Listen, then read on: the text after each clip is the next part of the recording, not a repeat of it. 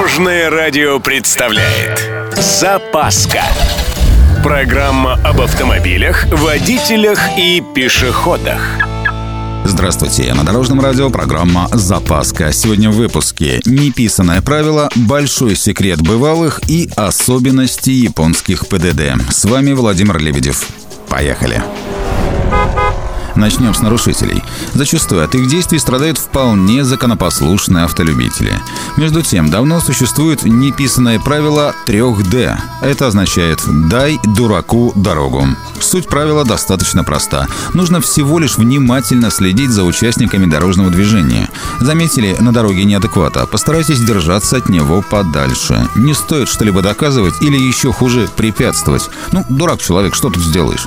Поэтому просто дайте ему дорогу, пусть едет. В конце концов, он самостоятельно куда-нибудь вляпается. А вам зачем лишнее ДТП с вашим участием? Сейчас расскажу самый большой секрет бывалых водителей. Оказывается, безопасная скорость вовсе не 60 км в час. И даже не 40, и не 30. В городе самая безопасная скорость – это скорость движения потока. Ехать быстрее или медленнее – это явно создавать аварийную ситуацию.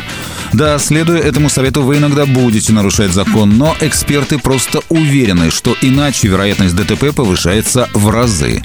Кстати, та же история и на трассе. Безопасная скорость вовсе не 90, она определяется массой факторов. Это и погодные условия, и состояние машины, и качество покрытия, и, само собой, индивидуальные особенности водителя. Так что, выбирая скорость, включайте голову, хуже не будет.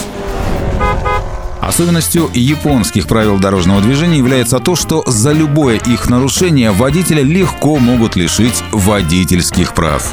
Более того, за некоторые нарушения можно легко загреметь и в кутузку.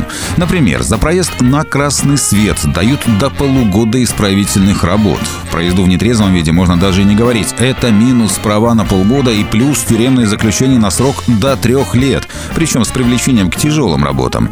Так что неудивительно, что японский водитель отличается высочайшим уровнем дисциплины. На этом у меня все. С вами был Владимир Лебедев и программа «Запаска» на Дорожном радио. Любой из выпусков вы можете послушать на нашем сайте или подписавшись на официальный подкаст. Дорожное радио. Вместе в пути.